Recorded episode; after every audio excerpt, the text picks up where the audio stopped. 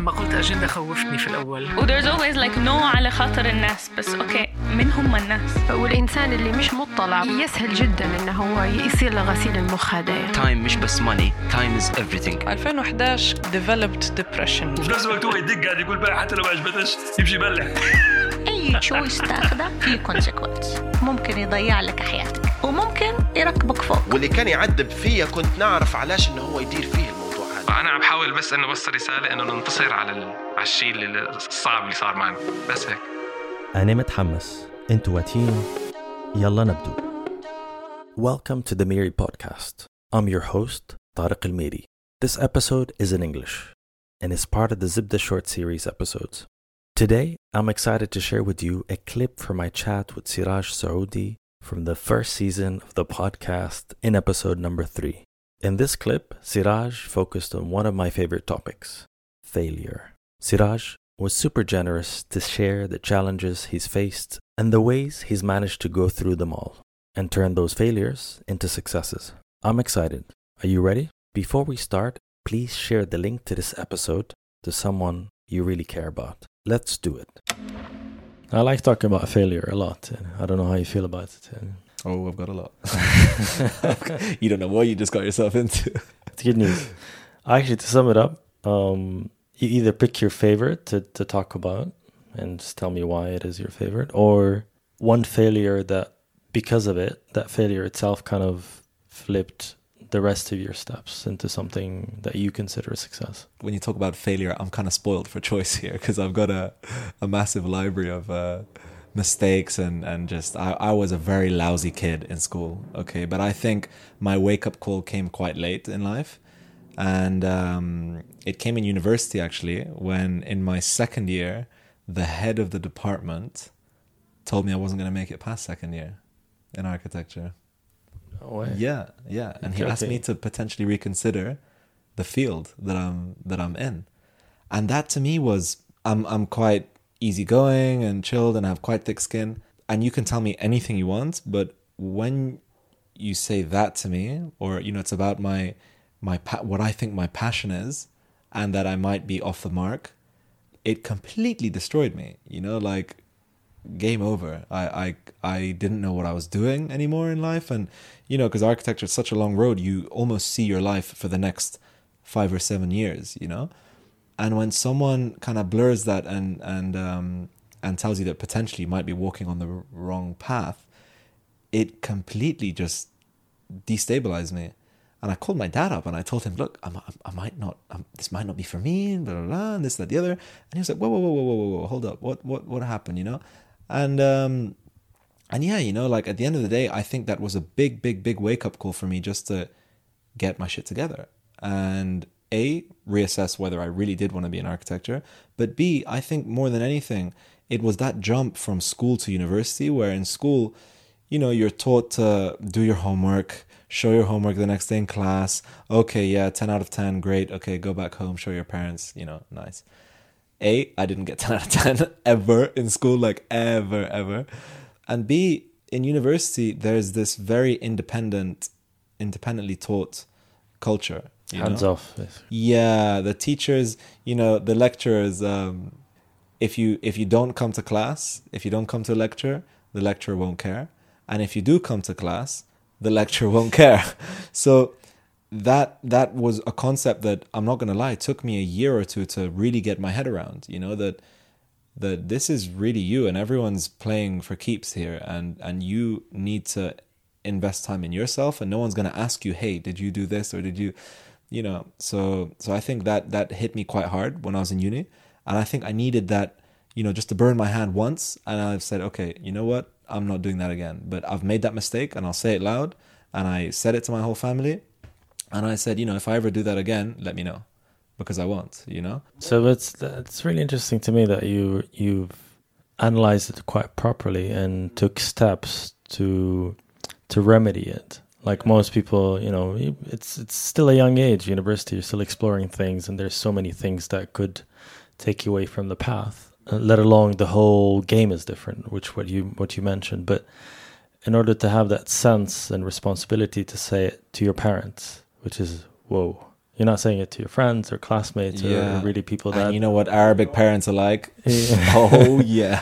yeah. So like, uh, can you tell me about that process in particular? Like, how did you build the guts to think, you know what, I need to go public and I need to engage in order to to to sort of constrain myself and make a commitment to this? Like, how how did that happen? I think it's funny because I was, without realizing, I was actually being taught that lesson very, very early on. So when I was in primary school and early secondary school, so year seven, year eight, that was my like prime bad student years. You know, I was I was an absolute rock star at being a, a, a terrible student. Oh my god, bless some of my teachers. Um, and yeah, I'd always do this thing where I'd hide my results. You know, I'd get a bad grade, I'd get a C or a or a D or whatever it was, and I'd always just stuff it into my bag, and I wouldn't show my parents. And one day, my parents, surely enough, went through my bag and found all of these terrible grades. You know, and that, other than just being humiliating, it shows you that that you're okay with the bad grade. You know, that you accept it, and you almost accept that you are a C or a D. But but I think the fact that I then went and told my parents, I think it shows an attitude of, you know what?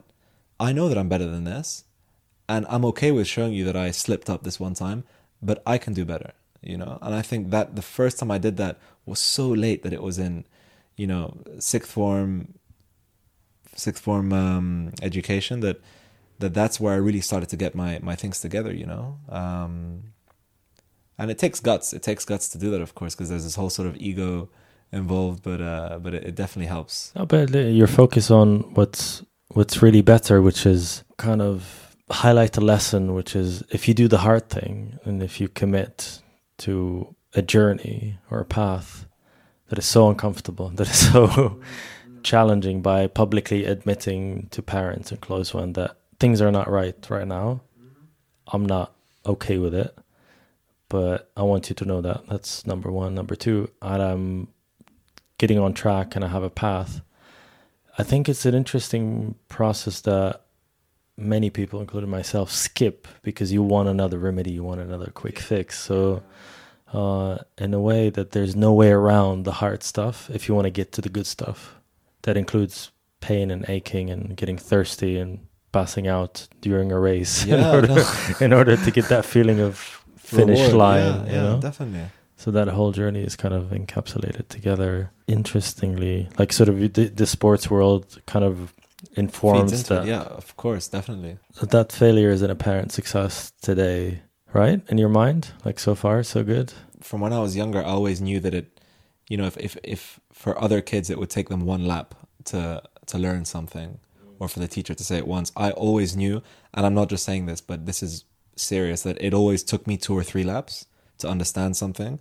So I think then, you know, I actually confessed this to my mom once, and I and I told her that I think that I it takes me a little longer to understand something from you know when I was when I was much younger, and and she just comforted me in a way in in in, in the way that you'd expect, obviously, and told me that it's completely fine, you know, and and it's and it's something that a lot of people that a lot of people sometimes just need to do to to understand something. And and you know you you excel in other stuff that some people won't. So people it's it's multifaceted. It's not a you know and it's sometimes it's something that can make you feel insecure at times.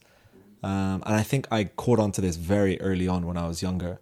Um, and then from then on thankfully um, you know I've, I've I've I've excelled in academically from sort of like year 11 onwards but I think it's just knowing that and and you know it's it's quite a tough thing to admit to yourself.